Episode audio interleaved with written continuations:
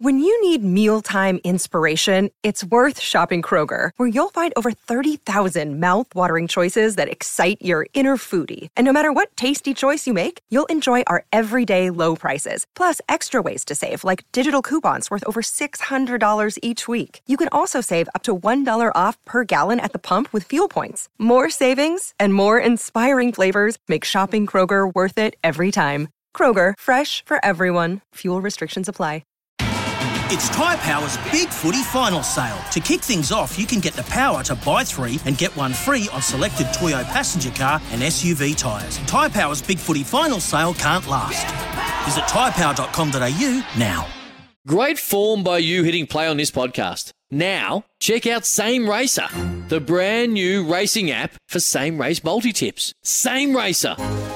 Download from the App Store and Google Play. Powered by Bluebet. Gamble responsibly. Call 1 800 858 858. Uh, someone else that's on World Cup duty, but has uh, taken some time out to join us to talk uh, the Cricket World Cup is uh, Mel Jones. G'day, Mel. How you doing?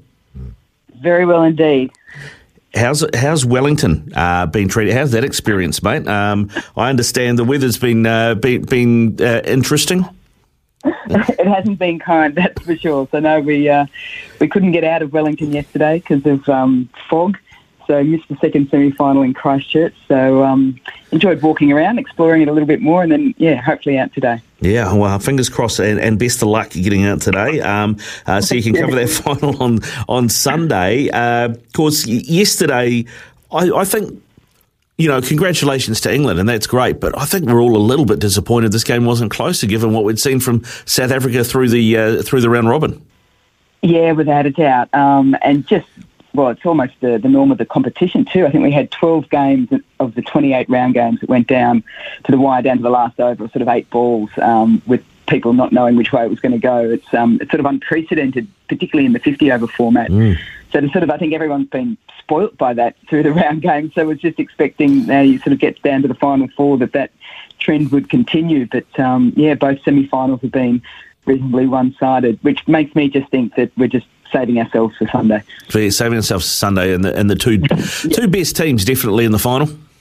Um, or yeah, oh, probably debatable, I guess, in, in some ways. Um, England had that very dodgy start, didn't they, mm. where they went um, zip and three and had to basically play a final each and every game to get all the way through. And they've they've certainly found something um, which has been super impressive.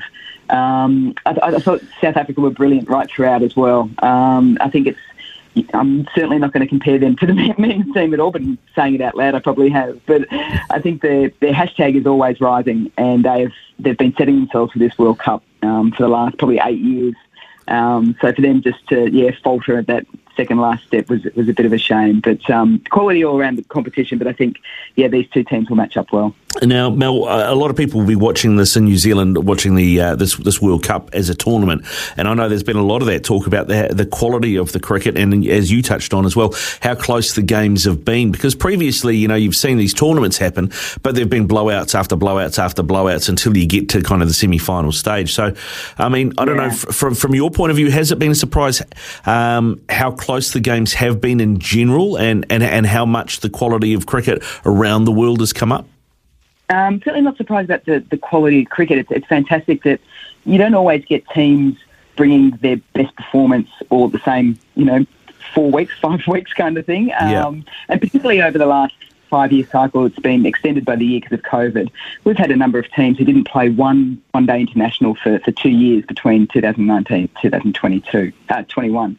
So for, for those teams to be able to, to find a way within the last 12, 18 months to get themselves prepared and ready for this is, you know, it's certainly hats off to them. So yeah, certainly not not surprised by by the quality. I, I would say though, massive hats off to all the, the ground staff around New Zealand because they have produced outstanding grounds and outstanding pitches that have really provided quality competition between bat and ball, and that's just absolutely critical for the game of cricket. Um, and it's brought spinners in, it's brought the pace bowlers, um, it's brought you know batters with, with power game and touch. It's, it's brought absolutely every every player into the game. So yeah, a huge thanks to them. Yeah, that was something. It was a stat that came up in the game yesterday. Actually, that surprised me a bit was uh, the division of wickets between pace bowlers and, and and spin bowlers. And you know, I mean, New Zealand being I think second in the list of the most uh, pace wickets with with twenty. Uh, it, it yeah. feels like those pitches, as you say, have, have, have really given something to everybody. And uh, New Zealand traditionally hasn't been great for spinners. Like, you know, if you look at our test team, uh, when we play, very rarely do we name a, t- a spinner in our 11 if we're playing at home. So uh, that's been a that's been a pleasant surprise.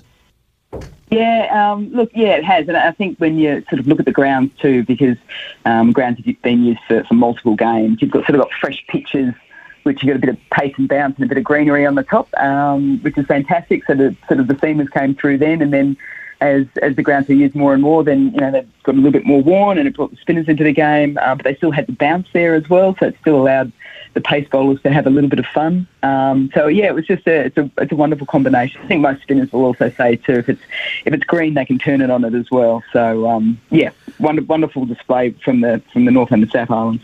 Now, from uh, an outsider looking in at the uh, at the White Ferns team, uh, it's been a disappointment for us as fans. Obviously, I mean they had such a great lead up, beating India four one in that series. Um, you know they they tonked Aussie as well in that warm up game when they chased down 326 yeah. and lost one wicket. I mean, uh, from the outside looking in, what what do you think went wrong for the White Ferns? Yeah, um, look, it's, it's, a tough one to try and it'd be a nice little study on it. I, I look back to 2020 in the T20 World Cup in Australia and just the, the weight of expectation on the Australian team to win it. And I don't think people understand that until they're actually in the team. And to have a home World Cup where all the talk is last time we hosted a home World Cup, we won it back in 2000. Um, that's a whole different ball game and something that I don't know if you can actually seriously prepare people for until they're actually in it. You can do all your best and you can get off social media and you can do all those sorts of things. So I, I would hazard a guess that there was a little bit of that of just dealing with the expectation. Um, and then when you they had a magnificent series against India, as you said, but it's a it's a bilateral, so you can sort of get into a groove. You're in one spot, you're playing the one opposition. Um, tournament style play is such a different beast, um, and when you you know, unfortunately for them, they lost that first one against the West Indies, which you know they probably should have won. Mm. And then you add that to to the expectation, and then they're travelling. Uh, they probably travelled the most around the country too, I, I would say. Um, and so if you've got people with injuries, I'm not too sure how much uh, tipping so probably carried a back injury for, for quite some time. Lea Tahuhu with the hammy, you're on planes, you're travelling, all those sorts of things. It would have been, I think it was probably a lot of little factors rather than just one big one. Yeah, that, that, that added up to that. Now, of course, uh, you could be. Uh, I, I, suppose we could accuse you of of, of having uh, uh being in a, in a in a no lose situation. Of course, born in England, uh, grew, grew up in Australia. This this final's perfect for you, isn't it, Mel?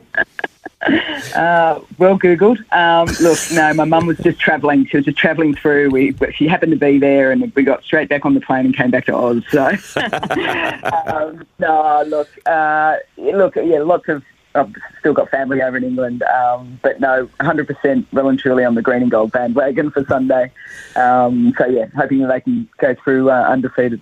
If they win this World Cup, which seems more likely than not given what we've seen so far. Will it be the most dominant performance of any team to win a World Cup, do you think? Uh, yeah, look, um, Australian teams have gone through undefeated before, um, but I think the world was different back then as well. The competitive nature just wasn't there as much. Yes, you had probably, you know, four quality sides, but um, the rest of making up the, the competitions um, back then was still probably in their infancy in terms of international cricket, whereas that's completely different now. Um, so yeah, without a doubt, the most dominant. And you know, for me, looking at Australian sport, I would also put them in the bracket of one of our best ever sporting teams, um, men's or women's across the sports. Uh, if you think that they've only lost two games since the last World Cup cycle, um, and a streak of 26 in amongst that. Um, that's pretty impressive. And I mean, and to do it the way they've done it, particularly in that semi final against the Windies without Ellyse Perry, who's, you know, I mean, I, I was talking to Matt, uh, the, the coach of, of the Australian team the other day, and, you know, sort of, we were talking about her in the, in the same breath as, as a Jacques Kallis in terms of opening the bowling and batting four. She's such an important player yeah. and such a great player to then be able to just waltz through a semi final without her as well just shows how strong that team is across the board. Yeah, and you've got to remember too, there's three players sitting at home who had injuries just before coming over here, so they were selected in the team to start with. So Georgia Wareham, Sophie Molineux, and Tay Vlaeminck. So there's three other players that have come into this side to replace them, um, and that goes to you know a big part of the reason why the Australian team's done so well over the last you know cycle is that their their depth coming through the game off the back of you know the WBBL and the WNCL and the 50 over cricket um, has been you know big big driver of that. So yeah, if you do lose someone, I think you know most teams if they lost to an Ellyse Perry style player in their side before before a semi, they'd be in a bit of panic stations. But um, that's not the case for Australia. No, not at all. Now, last time these two teams met uh, was in the first round of round robin, and Australia set 310 or 311 for England to win, and they got to 298 for for eight. Uh, so I mean, it was a it was a decent chase. So they just couldn't quite get there. How tight do you see the final being?